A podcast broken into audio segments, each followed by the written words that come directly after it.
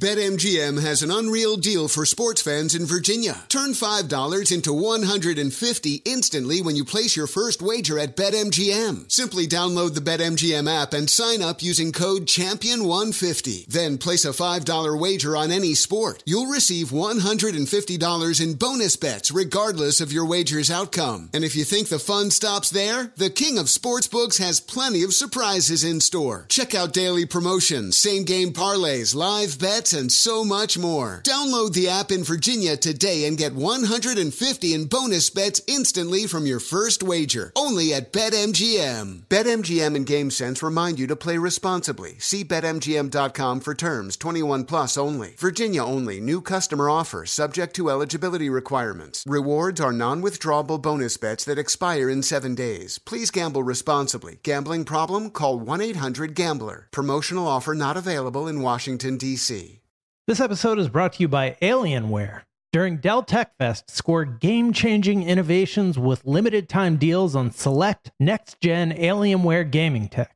New dimensions await with advanced gaming systems like the Alienware M18 laptop powered by an Intel Core i9 processor featuring awe inspiring visuals, liquid cooling, three dimensional audio with Dolby Atmos, and impressive overclocking potential. Your dream setup, amazing prices, and free shipping await you for a limited time only at alienware.com slash deals. That's alienware.com slash deals.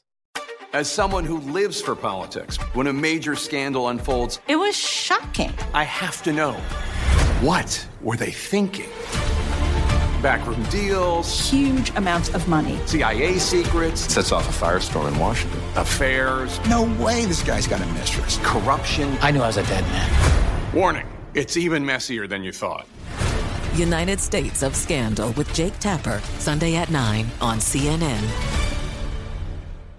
Welcome to the Scene to Scene podcast. I am your host, Valerie Complex. Today, I am chatting with Ji Young Yoo. Ji Young stars as co lead in the six part limited series Expats. I think I learn a little bit with every character that I play. I think usually I play a character and it causes enough introspection that I learn something about myself. I honestly can't gush enough about Freaky Tales. I'm so excited to share it with more people. If you like what you hear, be sure to review, like, and subscribe to the Scene to Scene podcast.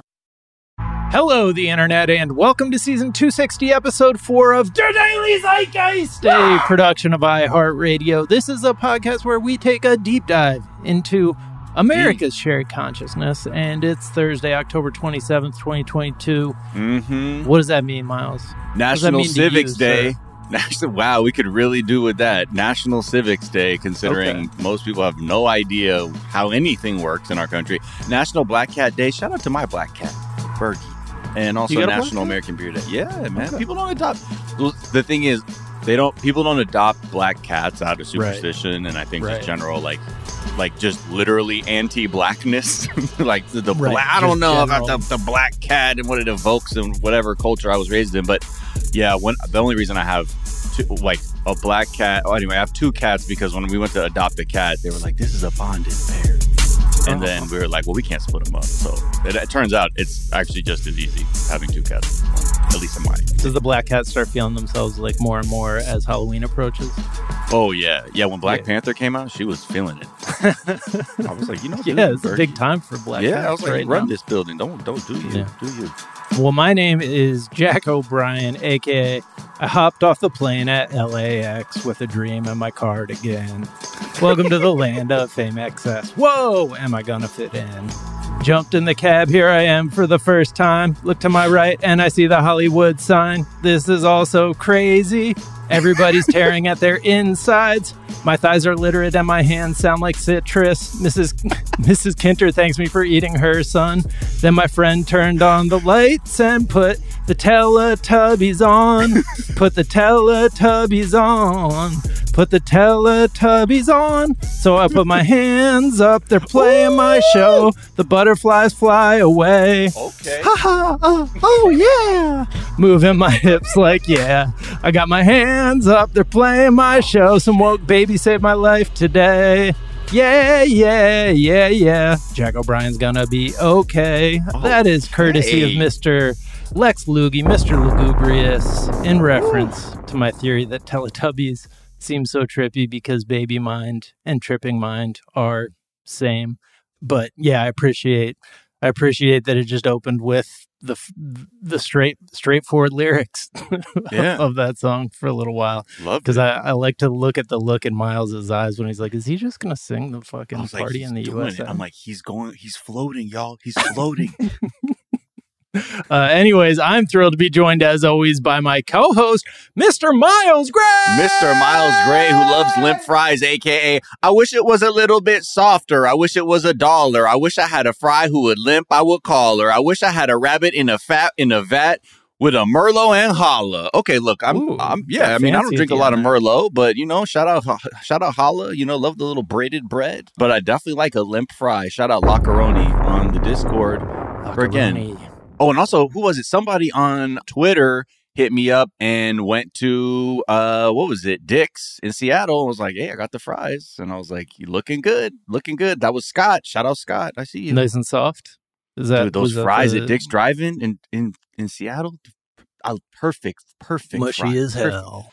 Not a little they got a little little bit of external crunch, but inside soft. Mashed softer than. Drake. Mashy potatoes. Well, Miles, we are thrilled to be joined in our third seat by a brilliant and talented podcaster who you know from 99% Invisible and her spin-off fashion podcast, Articles of Interest, Yes. which just dropped the first episode of season two. It's Avery Trufelman! Avery! Hi. I wish I had. I don't have a song. I wish I, had, I had. These were so impressive. I wish. I like I like just really humiliating myself when we have an esteemed guest on. So that this lined up perfectly with just a long song. I just have to say, Miles, I feel like what you really like is poutine. Like what you were describing, love like mushy, too. mushy fry. Like with the, I was like that. oh yeah. That's Oh, yeah. at cusp poutine. Exactly. and see, but the thing is with poutine, it's the gravy that that brings That it to the sogginess. yeah. It's like I like when they come out the fryer like that. I'm like, wow, you Oh. did that. You did that with the soft fry. But Mm. again, it's a very divisive Oh, opinion. okay, right, right. That's a that's Yeah. an important uh, dividing line. Yes. Yes, Yeah, a yeah. lot of even past guest Karama Donkwa was tweeting me. She's like, "What is wrong with you?" Um, and Lost a lot she of goes people. hard for Not she gonna goes lie, hard you for lost the a lot of people with that one. Yeah, I mean, look, I saw the download numbers. Look, I saw my follower count drop. I get it. You know what yeah, I mean? yeah. but I it's stand by cut. Our listenership was cut in half. when Precipitous. Miles Dangerous to have opinions these days. Yeah. You know. It's I I hard. know. Right. I'm just talking about fried potato sticks. Right.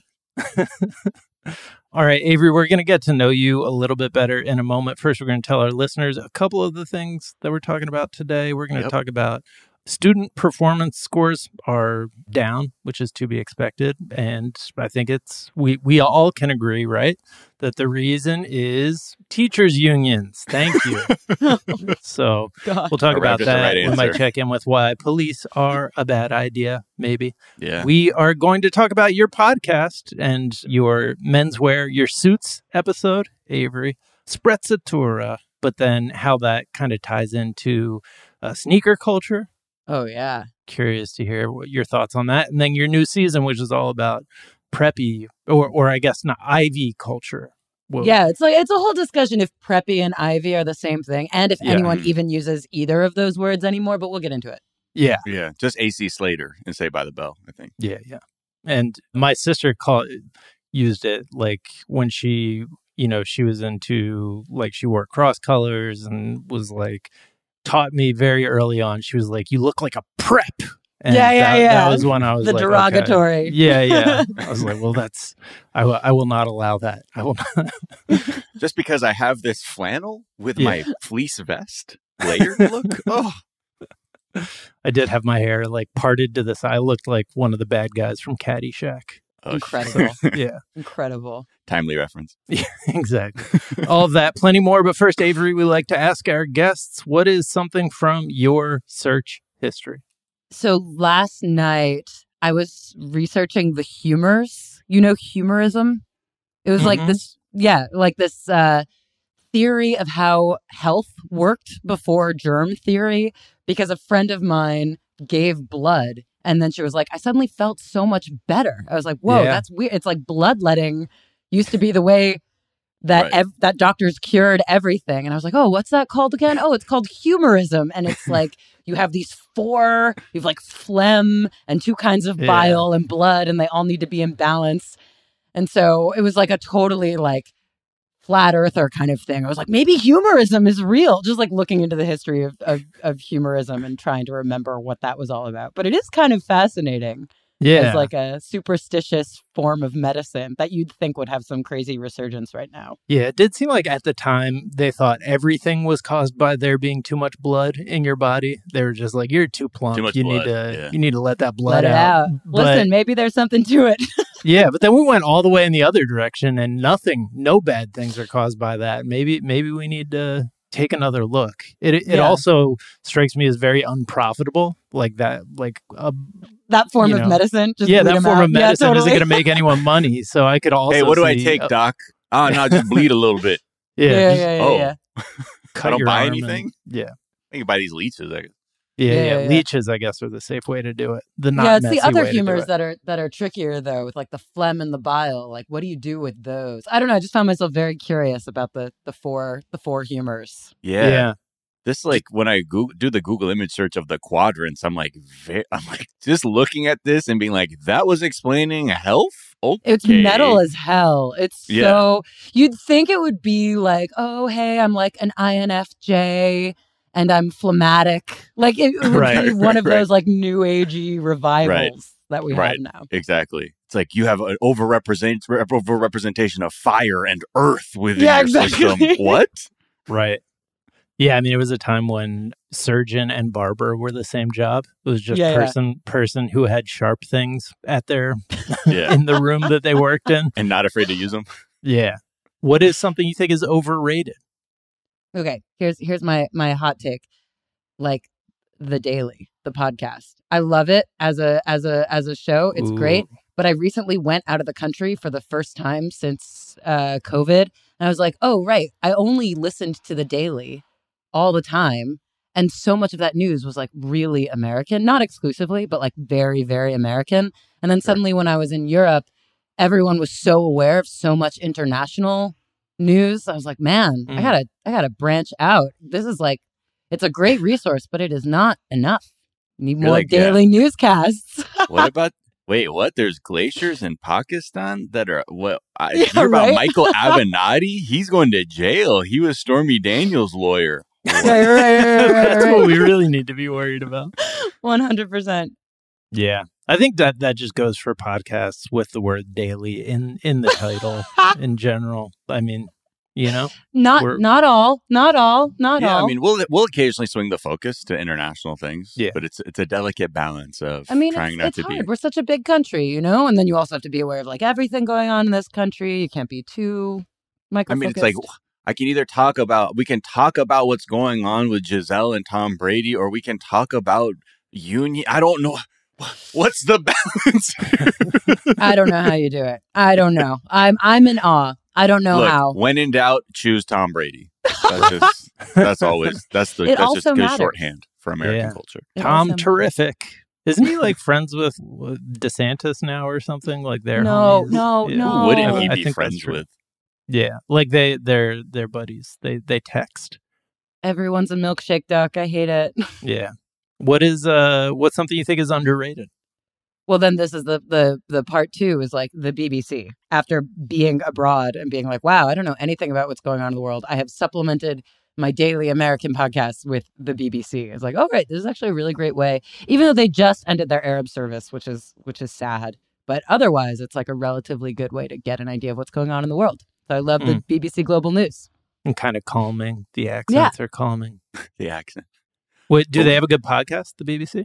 Oh my God, the BBC Global News is actually incredible. They update it frequently, like multiple times a day from all over the world, just because they're so sprawling and massive and they have journalists everywhere and they're just Mm. filing all these reports all the time. It's it's great.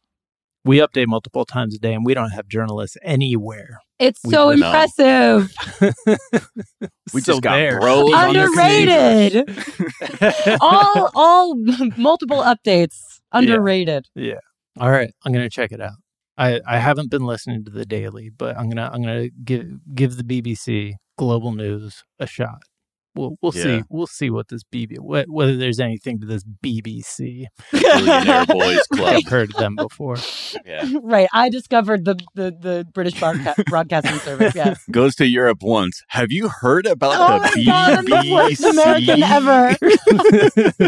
BCC, I think. No, no, no. That's the email thing. It's Oh my uh, What is it called? What is it called? BBC. That was one of Pharrell's brands. Yeah, Uh, Uh, let's take a quick break. We'll be right back.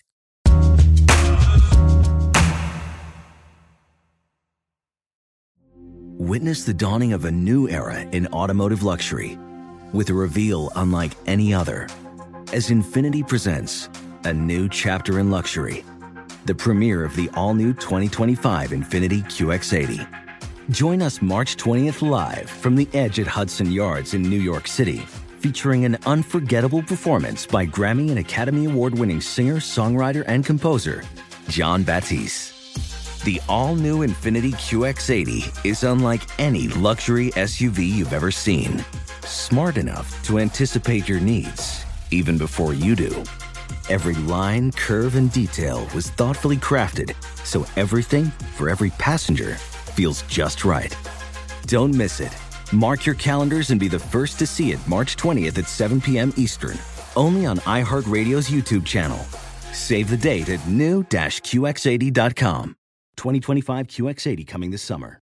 BetMGM has an unreal deal for sports fans in Virginia. Turn $5 into 150 instantly when you place your first wager at BetMGM. Simply download the BetMGM app and sign up using code Champion150. Then place a $5 wager on any sport. You'll receive $150 in bonus bets regardless of your wager's outcome. And if you think the fun stops there, the King of Sportsbooks has plenty of surprises in store. Check out daily promotions, same game parlays, live bets, and so much more. Download the app in Virginia today and get 150 in bonus bets instantly from your first wager. Only at BetMGM. BetMGM and GameSense remind you to play responsibly. See BetMGM.com for terms. 21 plus only. Virginia only. New customer offer subject to eligibility requirements. Rewards are non withdrawable bonus bets that expire in seven days. Please gamble responsibly. Gambling problem? Call 1 800 Gambler. Promotional offer not available in Washington, D.C.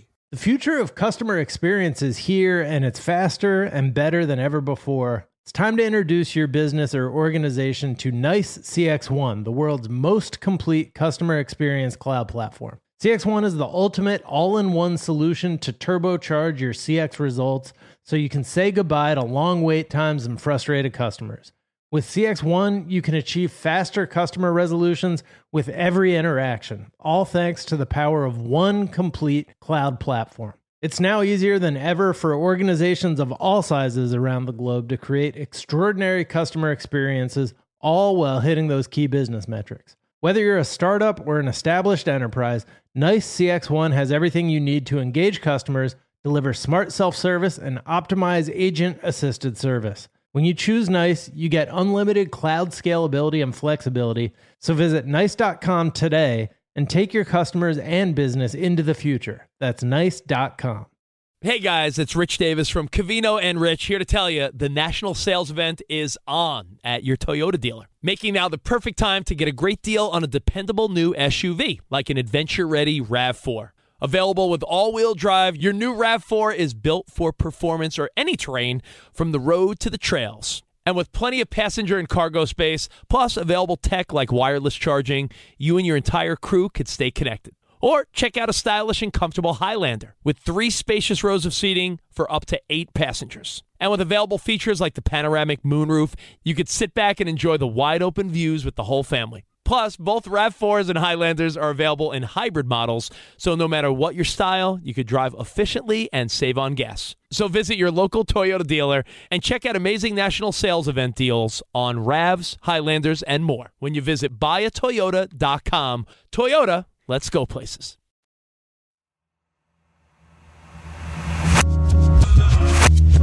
And we're back. And we're starting to get some scores in. The National Assessment of Educational Progress dropped their performance review of our educational system. And it's the first one since the pandemic. And the results are not great. Nope. Not great. Nope, nope, So nope. sad. Uh, pretty, pretty, pretty big drops. They said this a survey of fourth and eighth graders found that math scores fell in nearly every state. No state showed significant improvements in reading, and uh, the the lowest performing students saw the largest declines in achievement. And there's a lot of takes flying out there from it wasn't really that bad that they these kids the scores dropped to. We need to we need the teachers unions to be absolutely obliterated because they had way too much influence in doing this and they were wrong. They're not scientists bs but it is clear the performance went down and many studies show this consistently. And sadly it also shows that the lower income areas were the hardest hit again which just causes more concern for increased inequality down the road because these are like vital years for someone's education especially in like subjects like math and things like that this this is from this uh, Atlantic article. They also cite districts with fully remote instruction saw declines in test scores up to three times greater than districts that had in-person instruction for the majority of the school year. And the declines again were particularly stark for lower achieving and minority students. Yeah. I mean, my experience with online school, my kids are much younger than fourth to eighth grade, but it, you know, if I were working in a job where I was not able to like be there with like, like have one eye on what they were doing, like that, it would have been absolutely impossible. And I think doubly so when if they were at an age where they don't believe everything I tell them, like, you know, like what, once you get to fourth to eighth grade, like they're like, yeah, okay. Like they're doing what they think they need to to get away with lying, or at least I, I'll speak for myself. From from fourth to eighth grade, I'm just doing what I think I can get. Away with. Oh yeah, I was with. Machiavelli up in that Yeah. shit. So like, of course, of course, this is going to Yeah. be the case. I mean, you know, I think around the world, you know, we saw a lot of countries kept their schools open and were pointing to things that, like, the studies were showing kids weren't necessarily the biggest threat vector in terms of transmission, and kids weren't getting as seriously ill as adults. And you know, many of the critics of the closures like point to this and like are like, uh, but look, every every other place saw like they knew that it was low, and we still had to keep the schools closed. But school closures were mostly welcomed by parents. Like it wasn't a huge like the like a lot of polling showed that this wasn't as divisive as an issue as it as it was. Although many parents were talking about like the how difficult it would be to manage remote learning and working remotely during the pandemic 100%. But I don't know like the other thing that they also point to is especially like low income and minority parents were at a much higher rate accepting of school closures and waiting for absolute safety before putting their kids in school because I think just in general I think they were seeing firsthand how much more like how brutal covid can be while trying to earn a living in a dangerous setting. So you know everyone's calculus is different. I think that the one the one thing that should be pointed out though is that a lot of this isn't permanent. And Mississippi students have completely recovered in their reading scores and in Oh, wow. a study in Ohio found that the current pace of recovery in reading would pretty much eliminate the state's learning loss. Younger elementary school kids tended to have made up ground much quicker in the last year, but older students are recovering a little more slowly. And again, in you know race or family income are very, also very predictive of you know what that uh, recovery is going to look like. Yeah. I mean, so we're we're in the midst of like a sprint to bounce back from this to get the students caught up like with all this missed learning and people's responses the teachers have it too good. like that's that's how we're going to solve this is by not giving teachers the the protections they need. It doesn't doesn't quite work out in in my brain. I also think we should all have to take these tests because I bet we're all That's a good point. like I, th- I think my math scores have also fallen since the pandemic. I think we're all spiritually and mentally fucked up still from the pandemic. I think it was bad for all of us, and yeah, we're we're like we we probably need to have a little bit of I don't know patience with ourselves, and also yeah, I mean the thing that I always thought when we were talking about this over the pandemic was like yeah, but kids are like way more resilient than the rest of us. So they'll probably be okay in the long run. But Yeah, and it, I do feel like the mental health thing is like the X factor. You know, my friends who are teachers were like, I'm spending so much time, Yeah. you know, like fourth to eighth grade, you're like starting to have existential crises, you know, be like, who am I Right. as like someone separate from my parents? And my teacher friends were like, I'm spending so much of my time just like talking to kids about how they're doing and like regulating that because they also Yeah. don't have each other and like their parents are busy. And so, yeah, I hope once they can like regain some sense of stability, it will allow for bounce back. But it's really Yeah. sad. I mean, I, I think that, you know, again, it was a very complex situation, especially in the early stages when we knew very little and the binary seemed to be stay alive or go to school. You Right. know, Totally, and that was totally. basically what that was sort of what the discussion was centered around. And I mean, yeah, when you look at the data, it has to be said that school closures for those extended periods may not have been the best move.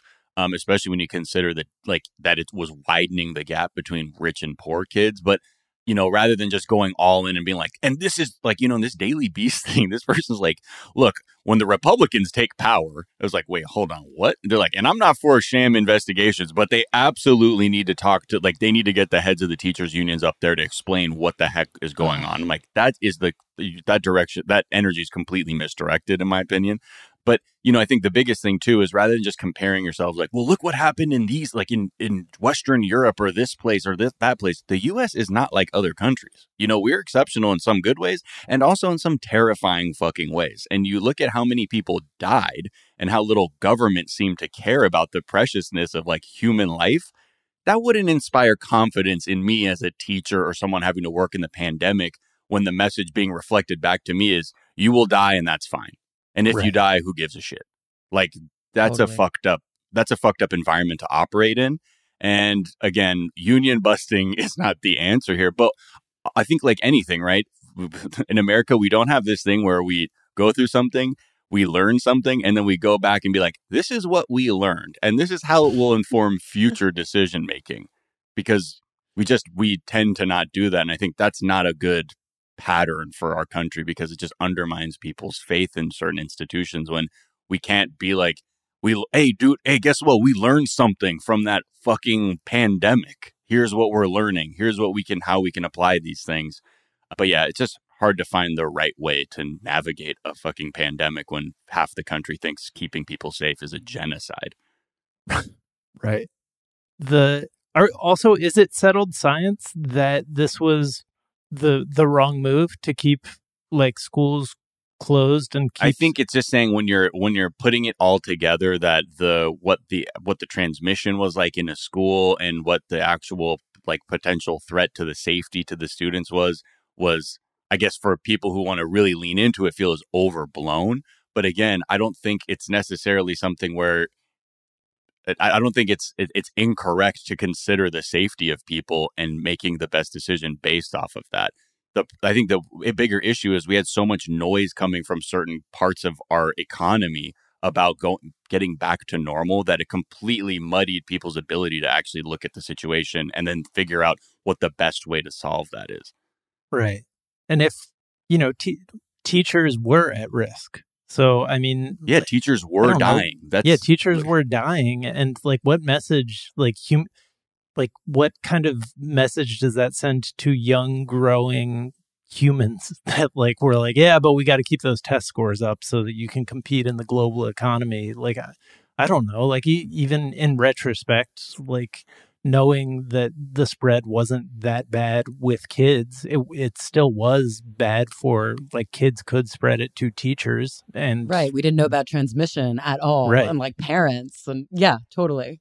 Yeah that's why I think you know. I again, it's just more about seeing that other, when again other countries are doing it, and I guess looking at those results, that people are immediately just like, "Well, well fuck," and the and the fucking scores went down. But again, I don't think a lot of the criticisms are necessarily that genuine because like the underpinnings of it typically end up on some version of like, well, un- teachers unions have too much power, or like some other weird end goal, which isn't necessarily the health and safety of every person in the country.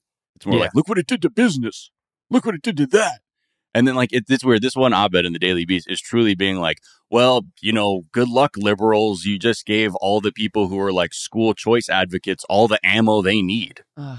right. So, like, it, th- this, I think this study is being weaponized in some ways, and other t- people are just sort of objectively being like, yeah, the score has dipped. They're tending to recover. Here are some, this was the fallout of it. But again, I think more than like what happened here with the school closures, the biggest indictment is more about how generally as a country we fucking handled the pandemic. And Yeah. getting focused on this, I think, give like sort of excuses every other failure. And maybe you have to like have more protections in place when you don't have a functional healthcare system. You know, like may, maybe like the the people who are have a union looking out for them are going to be a little bit more cautious when they know that if they do get COVID and have to go to the hospital, it could bankrupt them. Yeah. Like, like that that What about that? Right. maybe, maybe so maybe What this about is a the- good a good argument or, not or for even to the or even for the people unions. who are like, well, you know, adults are the ones that are going to get sick. Well, then why are the fucking bars open? right. Yeah, those bounce back. If you're if you're fucking that concerned, then up like be consistent with that. Yeah. you know what I mean. Like rather than being like, "Oh, it's just going to be adults. Also, why isn't Chili's open? like, huh? That doesn't that doesn't paint Right. you as like a, a- Again, someone it who's comes really back to yeah. yeah. It comes back to the bias against anything that's not profitable. And schools are not profitable in the short term. Yeah. And I think that's what's kind of wild is just to see people's response to this shows like as a country, like we're completely losing our grip on being humane. Yes. You know, like there, the this woman was arrested in Arizona recently because she was feeding the needy in a park, and the laws don't allow you to serve food in a charitable nature. Like we're we're criminalizing shit like that, and also having like these wild takes where they're like the teachers unions have way too much power because teachers were dying and they were looking out for their the workers involved in this union, but just using like these scores to sort of completely say that this is a this is a failure and if they want better wages well the unions really screwed them over because now they look like they don't know what they're doing Right. It was it was a difficult situation. You know, the teachers like we got the results we got and it's just Amer- America's not great at dealing with difficult situations it would seem at this at this point in our evolution. Also, any sort of like woulda, coulda, shoulda about COVID feels ridiculous to be like, Right. we shouldn't have been wiping down surfaces. That didn't do anything. It's like, well, okay. Yeah, we Yeah. didn't We know. didn't know. Yeah. yeah It's like, the- and all those times they were like, "Don't wear a mask." You know what I mean? We were, we were throwing spaghetti at the wall. We had no idea. Like, yeah, there's a lot of things we should have done. A lot of things we should have done differently. I don't know. It's funny in retrospect that I was disinfecting my Cheerios boxes when I got them home from the grocery store and but I'm I'm also like not calling for the heads of the of the people who suggested that it could be spread by, you know, Right. particles on Cheerio boxes because Yeah. we just didn't know and everyone was freaking out understandably.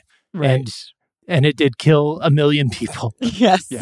and again try operating in good faith like in what's the best interest for your own health or your community's health when you li- you have millions of people who will just be like why are you wearing a mask why are you doing this let me get in your shit like we're that's what i'm saying like i think for people who want to make a really easy comparison it's like well they didn't do that in like south korea or whatever it's like Right. we're not we're not dealing with the same shit Right. also, in South Korea, the government was like bringing people food to be like, hey, we know you're locked up. Here's a fucking care package because we know you have to eat because we understand that as, you know, just a concept rather than our version, which is like, hey, salute the people who are whose only financial recourse is to go buy groceries for people with more money. Right. All right, let's uh let's move on to maybe the police are a bad fucking idea. Part two, Wow. uh, just a recurring segment we have. So a couple weeks back, the Edmonton police released a composite of a suspect in a 2019 sexual assault, a black man who, or a black male, I will say, who, judging from the image, presumably escaped on the Polar Express because the the image they released makes him look 12 years old. No. And uh, and uncanny, like it's not a purse, like it, it like you say, like Polar Express. You're like, are, are you a computer animated character? Yeah, it's a computer story? animated Oh, 12 year old. What? Yes. And so what they did was they used DNA phenotyping, which is the process of predicting a physical appearance and ancestry from unidentified DNA evidence. This is not a set there is not a settled science around oh this. Oh my god. The cops bought the composite from a company called Parabon Nanolabs, which sounds very official. They routinely provide this service to law enforcement. And the Edmonton police claim this tactic was taken because the public needs to get this person off the streets, even though they admitted that the composite was not 100% accurate. Turns out Oh that's a God. massive understatement. Less than a week later, the Edmonton police issued an apology over the use of DNA phenotyping after a massive backlash for its broad characterization of just a black man. Again, could be a black child, which experts expressed concern would lead to mass surveillance of any black man approximately five foot four. Oh my God. DNA phenotyping sounds like phrenology or Yeah. something. That Yeah. is Yeah. like arcane. That is Yes. wild. Especially to couple that with like, and this is who did it. Yeah, yeah, yeah. Whoa, like whoa. a face is so specific, but it so it's like a police sketch, but it's not. It's based on kind of less than a police sketch, which Racist police sketches AI. are already you know very very problematic. But one geneticist called the quote science of extracting facial profiles from DNA quote dangerous snake oil. While one taxpayer complained the government is wasting money on racist astrology for cops. Oh my God. yes, 100%. Racist astrology. Well, you know, we, we always hear that the problem with algorithms is human bias, and this is like the visual manifestation of like Yes. using science to dress up human bias. That's so scary. That's Yeah. and yeah, to be like, oh, it, it, it heritage and and Yes. history to manufacture it. Also gives DNA evidence a bad name by being Right, like, right, you know, by being like, and from this DNA, we will conjure this image of like a composite that a computer made.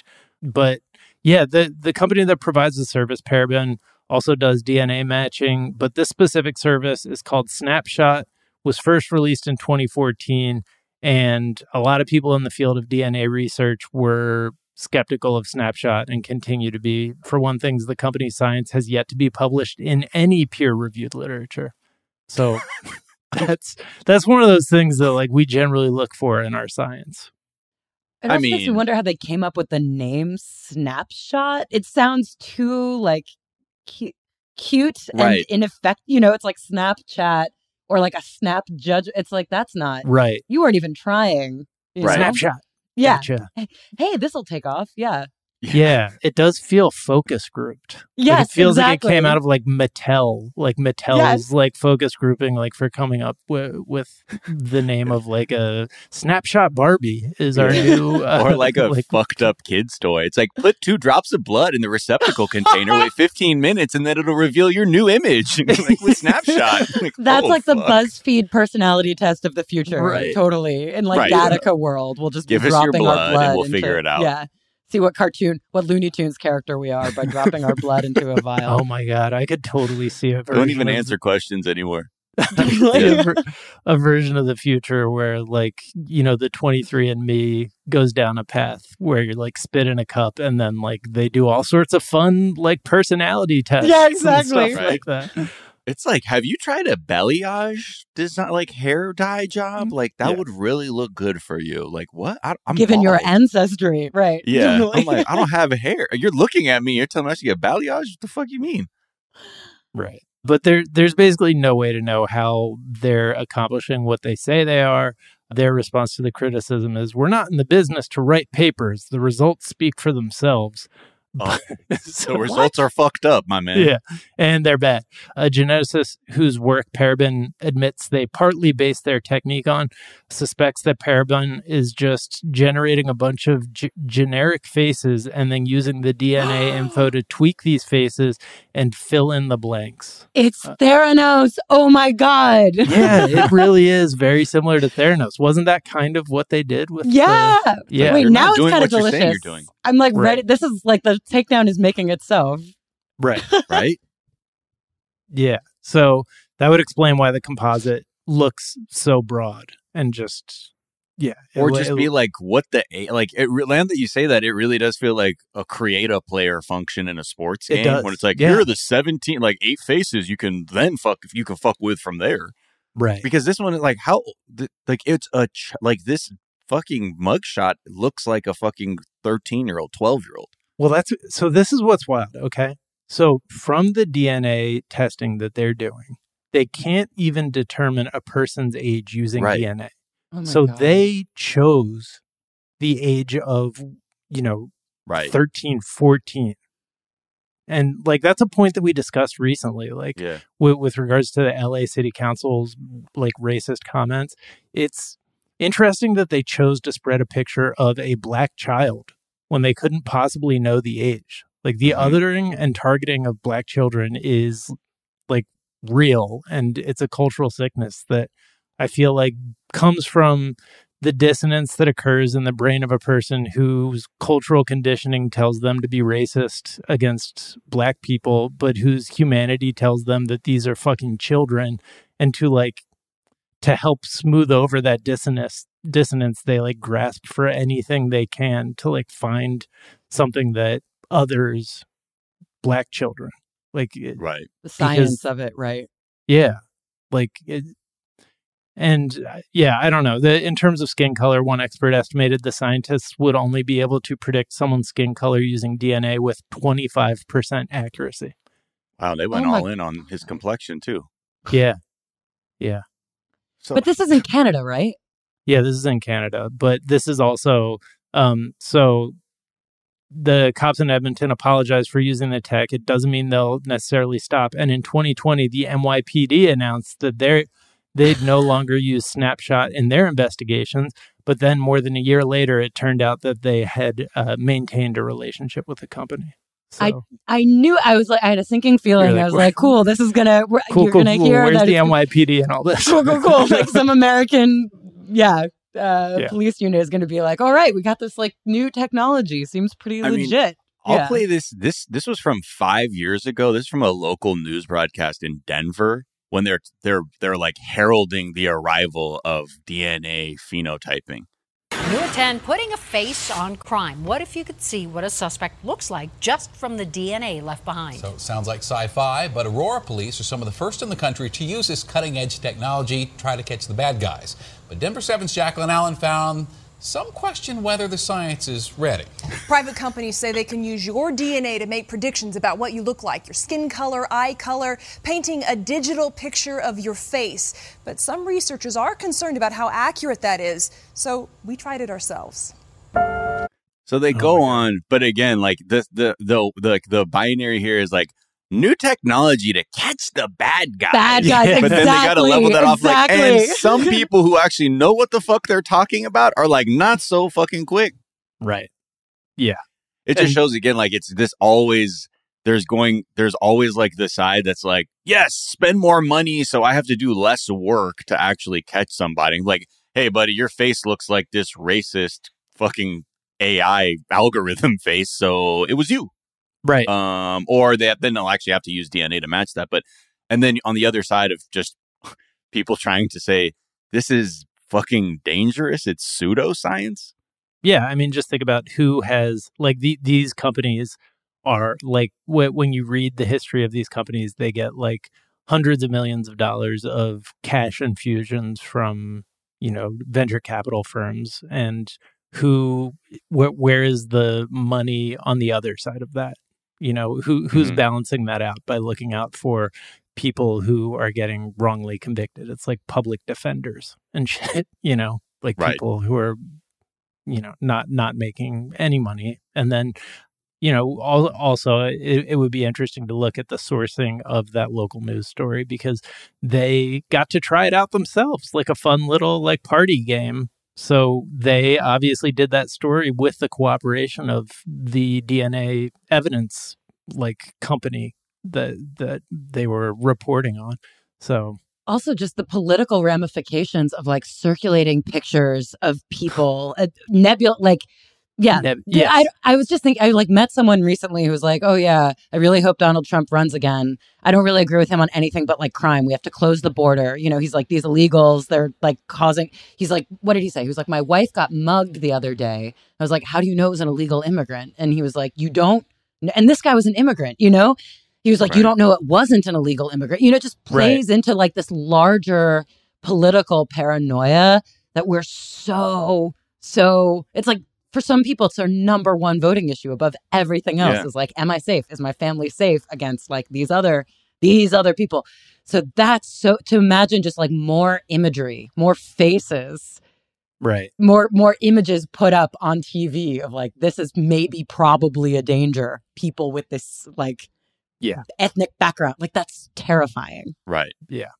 I mean, yeah, people are definitely going through mean world syndrome of just Mean having that just syndrome. put right back in their face. And, uh, you know, we talked about the proliferation of like ring cameras and home surveillance and all this other stuff and like the fucking next door app and shit like that just feeds and feeds Yes. and feeds your like if you have if your your cognitive bias is bias is aimed towards what the fuck's going on out there? Everything's so fucking unsafe. There's no shortage of ways to fucking freak yourself out. There's no fucking like you could f- eh, turn on any fucking channel, look at any app, whatever. There's something to reinforce that. And yeah, it's I, it's becoming a really effective tool, and it's the entire. It's one of the biggest things Republicans are running on now, which is like crime wave. That's not there. Yeah, there's money in the fear. Yeah, for Yeah. sure. Yeah. All right, let's take a quick break. We'll come back. We'll talk about menswear.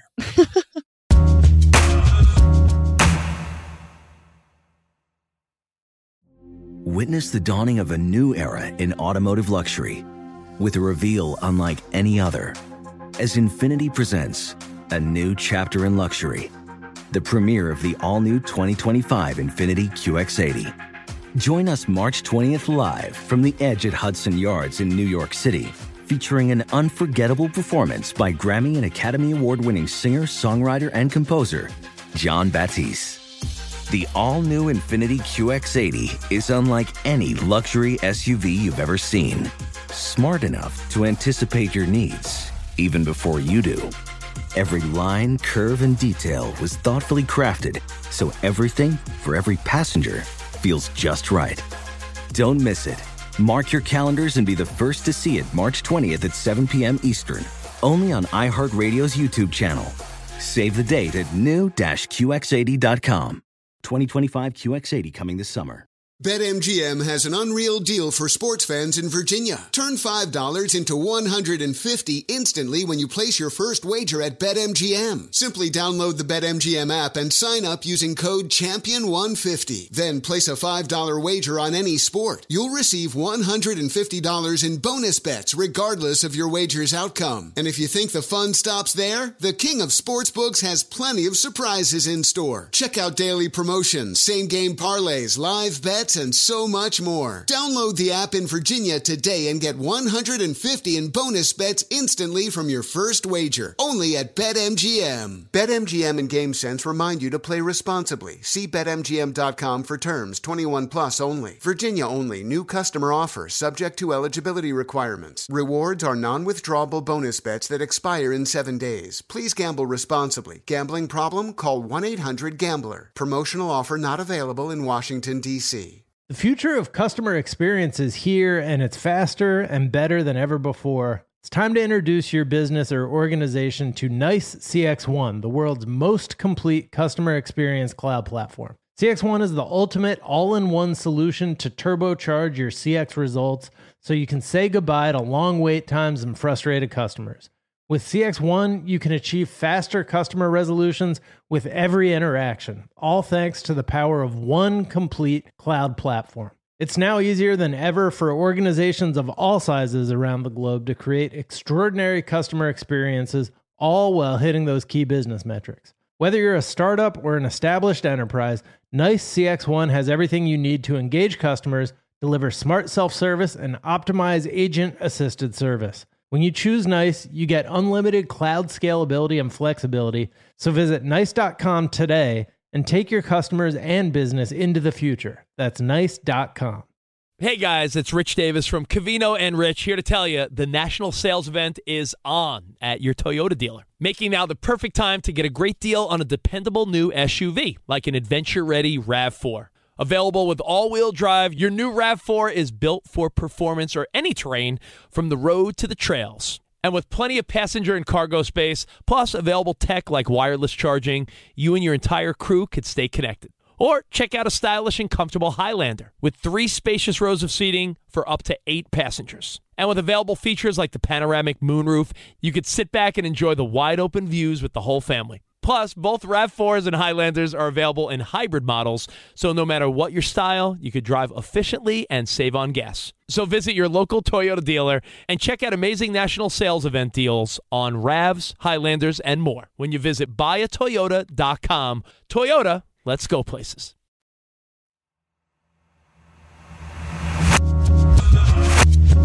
And we're back. And yeah, I just I, I just checked out your podcast, Articles of Interest, Avery, and Thanks. the menswear, the suits episode, which kind of dove into menswear, was super fascinating. It got at this idea that I've always been aware of, but I hadn't really like heard people kind of put words to it. But this idea that I guess it's called sprezzatura. Sprezzatura. Sprezzatura. See, I, I'm a man, so I have to like say it like I don't even give a shit about it. Oh, but you um, love Oh, yelling things in other languages. That's true. your Yeah, that's true. That's kind of my thing. But so you you actually get at this while talking to this like I, I guess self self described menswear like nerd in in this store that is like menswear like the highest level of menswear dandiest menswear store in modern America and it calls itself the Armory. Which I thought was, it still has to like slather itself in like violence and like traditional masculinity, but like this is where you get your weapons, and by that we mean kerchiefs and uh, Yeah, exactly. a smart Arm up, boys. Yeah. it's a pocket square, not a kerchief. but hearing you talk about it made me realize that like since yeah i guess it's since as you outline, like since the like courts where royals and like high society women and men were all dressed in like jewels and lace and like wigs like since that time and you talk about the one person who kind of created this advent but the one central thing in men's fashion is that men need to look great while appearing not to care Yes. like appearing not to try, which I That- thought was su- such an interesting insight. Men have to appear like they don't care about fashion and like they are up to way more important things. Right. And this is so true. You know, it, it's interesting. Like, this was also especially true. This wasn't in the episode, but it's actually in this season of Articles of Interest, which is all about preppy clothes. Right. And that starts with the history of Brooks Brothers, which was one of the earliest ready to wear manufacturers. It was one of the first places you could go and not have to get fitted for a tailor to make you a custom suit. You could go and just buy something off the rack. Like Brooks Brothers is one of the first places to to do that. And that was huge in America in like the early days of the American democratic experiment because it was this like democratic way of dressing. Like poorer people who thought they'd never own a suit or who only wore secondhand things could now like buy a ready to wear suit at a much lower price point. And something that was so interesting about that is like it created this idea that because you could just buy clothes off the rack, men, there were no ready made clothes for women. There were like only ready made clothes for men. You don't get hmm. ready made clothes for women until like the 19th century. And so it created, or until the, yeah, late 19th century. And so it created this idea that, like, oh, men don't have to care because there are these companies that will care for them. Meanwhile, mm-hmm. women had to like keep up and you sew their own clothes and keep up with fashion journals themselves. And it was this whole thing. It was like, well, men have to care about politics and economics, and women largely weren't allowed to. And so, you know, created this idea that it's like foolish or or silly to care about what you wear when it's something that we obviously all have to do. So there's this culture in menswear where even if you do buy a really expensive whatever sport coat, whatever dandy thing you like, you're supposed to leave it like unbuttoned or like a little ruffled Right. or like the collar a little a little bedraggled. You don't want to look too too buttoned up or like you care too much. Yeah. This reminded me of the Harry Styles conversation because that like that seems to be the person who is the most you know fashion forward Yeah. you know I, icon in in the modern world and for a long time he stuck to this like he would wear these very like attention grabbing like just openly beautiful articles of clothing but it like he wore it in a way that it seemed like they were just like thrown at him and whatever totally. happened to stick was like part of the outfit it was just That's like so they're well like kind said. of draped and and that still like tends to be tends to be the case with timothy chalamet will go like his, his thing will be like shirtless under a beautiful suit jacket or you know but then then i think i think you know when styles wore that like silk shirt and jewelry to the met gala and he like he actually looked like he had bathed that day Yeah, right. like his hair was combed his Style, jewelry right. was in place he looked like he had yeah taken a shower like he had done his nails and like that really because i had not re- fully i'd been like well he's worn stuff like that before right but it was that he wasn't putting the sprezzatura into it. It was like kind of openly you know a a presentation of like beauty out and out that Totally. seemed like it you know it really made an impact. Everybody like kind of lost their mind over it even though it was you know not that different from some of the stuff he's worn before And I mean, there's a really interesting conversation to be had there also about like whiteness and who gets to look like disheveled course, and yeah. like they don't care. And it's really interesting. Like I I really realized this in this season about preppy clothes where, you know, in the early days of preppy in like the 1920s, 1930s on the campus of Princeton, these guys have like extreme sprezzatura. You know, they have holes. And that's why they have like the patches on their elbows because they're, they're like their sweaters are pilling. Their their khakis have rough edges. You know, they look like kind of kind of gross in some ways, like a la early Chalamet. But then when you get to sort of the evolution of like, you know, by the 90s, when you have the low heads and the origins of street style and like hip hop infused Tommy Hilfiger, that's all about looking like fresh and looking clean. But it's arguably a lot of the same clothes, just worn in like really different styles. And a lot of it has to do with like the culture around who is wearing it. If there is a culture where like sprezzatura is considered, you know, cool or not. right yeah and i think this also ties into sneaker culture Yes. like that's the one place where men are allowed to like focus their inner aesthete like i think in at least in some culture i was actually at a child's birthday party yeah i was invited i didn't just like show up Walking my Just dog. judging all the fashion babies, just judging everyone, all the children's But outfits. Yes. it was on the the west side of los angeles which is a totally different world than kind of further further east and like i had jordans on and every other dad had like the same they all looked very preppy it was like and I, I Mm. couldn't tell if it was like this this style of clothing had really like come back in a in a strong way just on the west side of LA or if I That's was just but yeah it, they all had like kind of loafers or you know canvas like Oh, boat East shoes Coast, on. bringing that East Coast shit.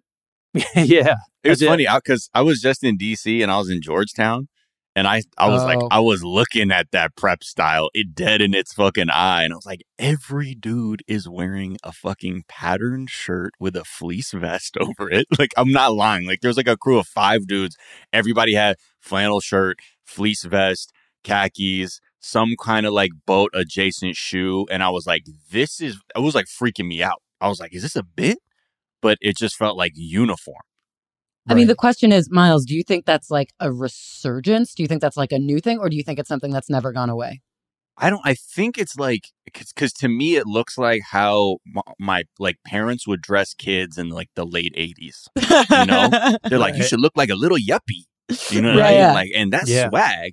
And then I think then like in the nineties we all got grungy and shit and had our like you know punk or emo or hip hop phase or whatever. And then I think I don't know if for whatever reason I think now it's like I think just people are, are really back to being able to signal their wealth or socioeconomic status through what they wear, even if it's not really who- like their style. It's like, well, when I wear this, people know I'm probably a Ivy type dude, or you know, like I have a good job because I'm I'm wearing the uniform of a person that does that.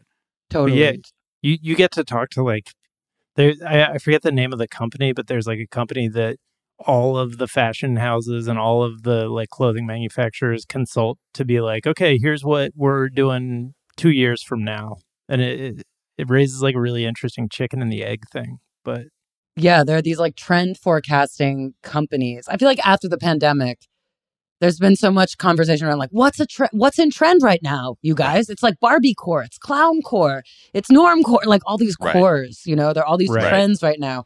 And I feel like it's just because we're sort of reacclimating and, and trying to like understand each other again. Right. And yeah, so it got me thinking about this company called WGSN that most like most major fashion houses consult to be like what is going to be what is going to be in.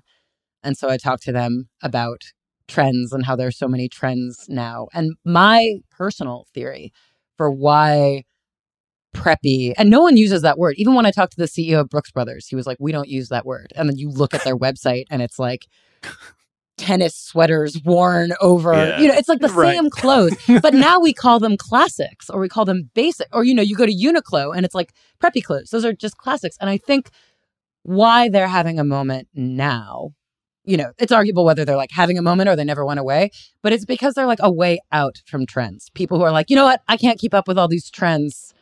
I'm just going to dress like in a classic, a classic way Oh. that I don't have to think about. That's that's like Right. Like, oh, so we're back to being like, I don't have the men, I don't have the band. yeah, yeah, yeah, exactly. It's a new version anymore. of that. Right. Totally. Now, fuck it. I will wear my fucking pattern flannel with my fleece vest. And look, no shade if you dress like that. I don't give a shit. I think there's a way to do it well. Yeah. Yeah. But yeah, I think fa- when I look at it too, I don't get as overwhelmed. Like, I, cause I used to be super up on streetwear from college on. And then like I started like having to be in the real world. And I'm like, oh, wait a second. okay. I don't have the money to wear all, like, to wear this shit all the time. But I think it just more forced me into a place of like, well, my what is my own style and i'm just being Mm. like i'm still i'm still 15 years old in the san fernando valley so i will wear basketball shorts sweatpants t-shirts hoodies and just uh that's that's kind of that's kind of my zone You know what i mean like i don't I, and it's not that i don't i'm necessarily saying like i don't have the time to fucking figure that shit out i'm like that's just kind of where i landed in terms of what my personal style is No, it means you thought it, it. That's like a incredible thing. It just means you know who you are and you know what you like. And I think a lot of people haven't done that work. You know, right if and you're if you, if you're if- yeah yeah, if you just want to like dress in a generally manageable, acceptable, culturally acceptable way that literally opens doors for you, preppy clothes are like a tool. You know, you're like, oh, okay, oh 100% yeah it's the code switching of clothing yeah, I'm wearing exactly. the I'm wearing the uniform. and like, and it's open to anyone. It's like Right. the keys to the kingdom, and like you can just have them. It's kind of Right. amazing. It is kind of like yeah, because it's sort of like what a MAGA hat does. Like if you're at a rally, like you're like, guess what? Just because I wore this hat and they had Yeah, no it doesn't mean because I had the anything, fucking hat on. The Right. fucking they they did not really analyze more than like got the hat. All right, good with me. You know, like, exactly. I remember once I yeah I, I like did coverage at a Trump rally and I was like, fuck it, bro, I'm a person. I'm gonna wear a red hat. And everybody was like, "Hey, what's up, fella?" Like coming up. Wait, it like, didn't even say anything on it. It was no, just it was a red hat. a red hat. 'cause that was just my thing of being like, so smart. this is i think just the way i'd be able to navigate these people Yeah. uh, as somebody who's navigated white culture pretty frequently i'm like yeah this might work and it did and i think like you're saying especially for people who are in situations where you're going to be just a, sp- a snap judgment is going to be made on your appearance you show up in the clothing of whatever their world is and without thinking they're like well all the markers are there of person who is of the same socioeconomic bracket or culture One hundred percent. And I have to say, like when I did this research, I've been working on this for months now.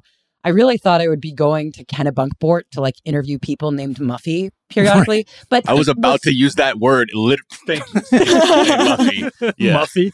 Yeah. yeah, Muffy. But, like, I actually, I actually interviewed someone who was like, "Yeah, I dated a girl named Pussy." Like, preppy names are the best.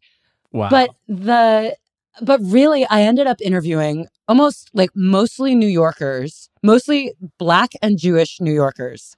And the story is like black and Jewish and very Japanese. It is only a small percentage of it that is actually like waspy. It is a really fascinating story of how Wow. like so many different groups have taken on different versions of this look and actually made it their own. And and now I love it. Like knowing the whole history, I'm like, this is the coolest sort Yeah, of all American story. there in in the first episode of the new season you talk about this book that was sort of a like sociological study of Ivy League culture in the mid-century that was done wasn't it like a, a Japanese author had like come through to like take photographs and because it was just it's not the sort of thing that you would do if you were living in the moment, but because it was this like sociological thing, it like really captured all, all the weird little sort of shrugged off gestures and styles and and kind of made it very influential, right? Yeah, yeah, yeah. It was like no one would think at the time that the book was written to be like, "Isn't it so amazing they're wearing loafers without socks?" But Right. you know, Right. these this this Japanese author was like, "This is so interesting. Like, look at what's going on here." And so this book called Take Ivy, which in later episodes will be re- will be revealed is like a pun. It's a it's a word play on the Dave Brubeck song Take Five. Ah. Became like the Bible for this look Wow. that then had a huge moment in the early aughts in like J. Crew Jenna Lyons era. Like I saw it take Ivy for sale at a J. Crew around that time. There was like this huge preppy revival, you know, in like Right. Andre 3000, you know, backpack rap, vampire weekend, gossip girl. There was this like preppy moment Yeah. that I think our time now is referencing because like recent nostalgia is also in. Yep, totally. And it's Right. time. It's the 20 year cycle. But Take Ivy was a huge part of it. This like relic from 1965 still yeah, is and you like look at echoing it, I'm like, I, like when I look at the images, I'm like, is this a J. Crew or like early Abercrombie lookbook? Right, exactly. Exactly. Or Aimé Leon Dore. Like it looks so Right. I mean it looks one must admit, it looks good. Like they look good. Yeah, Right. yeah, yeah. I mean, like it's it's a vibe. It's, a vibe. It's a know? particular look. Yeah, Right. But don't but but pay attention to your sneakers, people. Like you can still you can still dress preppy and not wear the not wear the kill shot. Like there, the- J. Crew sells like two d- types kill of shot, sneakers. yeah. This uh, the Nike kill shot and the Stan Smiths, and like those were the yeah. only sneakers that I saw at that birthday party. That's well, now it. people Oh And my now loafers. God. Now people rock the St- Alexander McQueen version Yeah. of the Stan Yeah, Smiths yeah. that has like the thicker one. They're like, these are actually six hundred dollar versions of Right, a very simple shoe. I'm like, they still look the They look same, bro. Identical. The, Yeah. sole is just thicker. Fine, good for you. You have spent more money, but that is not style. And that's another interesting part too about fashion is so many people now just equate the fucking price with some level of like aesthetic viability or uniqueness when it's like this shit is so it's a fucking illusion and you just have you just have chunky looking Stan Smiths on. Have you covered rep culture at all? Like people who are doing like replicas of like expensive sneakers, like getting them from the factories, like people working at the factories. Well, I haven't done it with sneakers, but I did do a whole episode where I interviewed the icon himself, Dapper Dan, and he Dapper Dan most famously like stole yeah, basically stole the like Gucci logo and the Louis Vuitton logo in like the 80s and 90s and Yeah. would just print really high quality, like amazing leather outfit. Like he was the first one to make jumpsuits, like leather Gucci printed jumpsuits. Like they weren't doing that. Right. Like that the whole reason you see people wearing like designer jumpsuits is because they were incredible high quality knockoffs. And then the whole saga is like Gucci started copying Dapper Their Dan. So it's like who's ripping off Yeah. who? Which is and now it's kind of a happy story because now Gucci like kind of bought Dapper Dan and he works within them. So it's sort of a happy ending.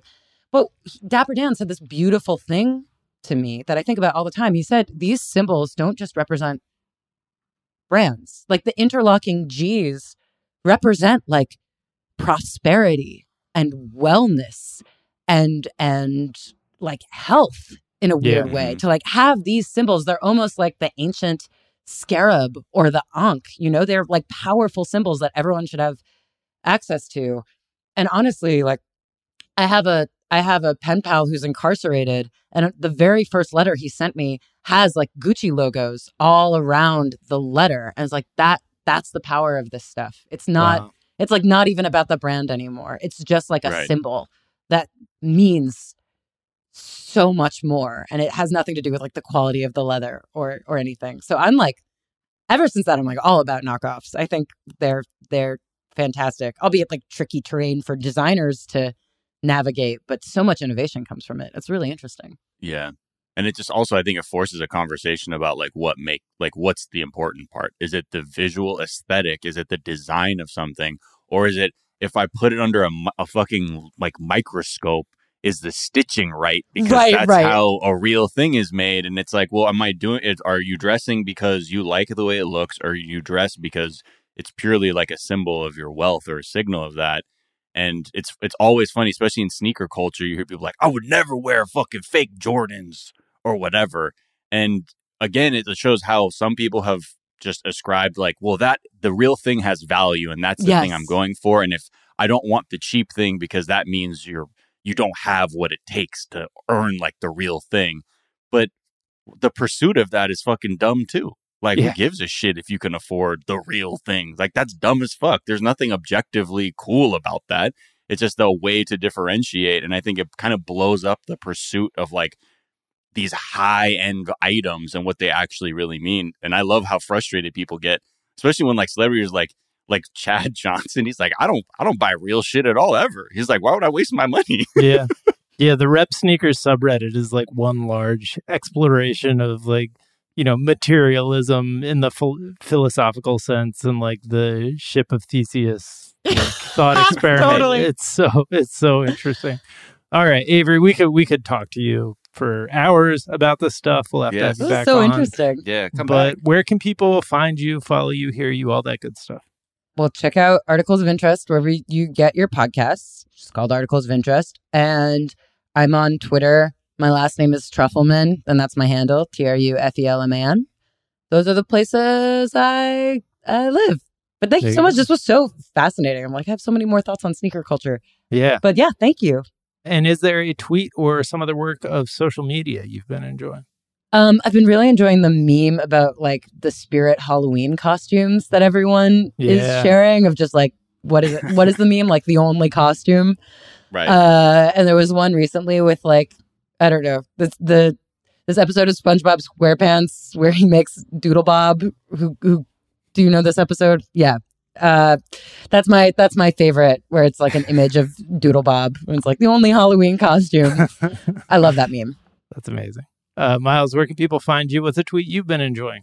Uh, find me on Twitter and Instagram at Miles of Gray. Check Jack and I out on our basketball podcast, official NBA basketball podcast. Mhm. Somehow they let us keep saying our dumb ideas out loud, and it's an NBA product. It's called Miles and Jack Got Mad, Mad Boosties.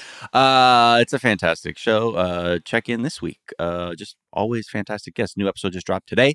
Uh, and also I'll, I'm always with Sophia Alexandra talking 90 Day Fiance over at 420 Day Fiance. Uh, now let's see some tweets that I like. First one, past guest Paula Veganolin at Paula Veganolin tweeted, "Dear Kanye, if I was your mother." and an ellipsis. uh, fucking shit got me.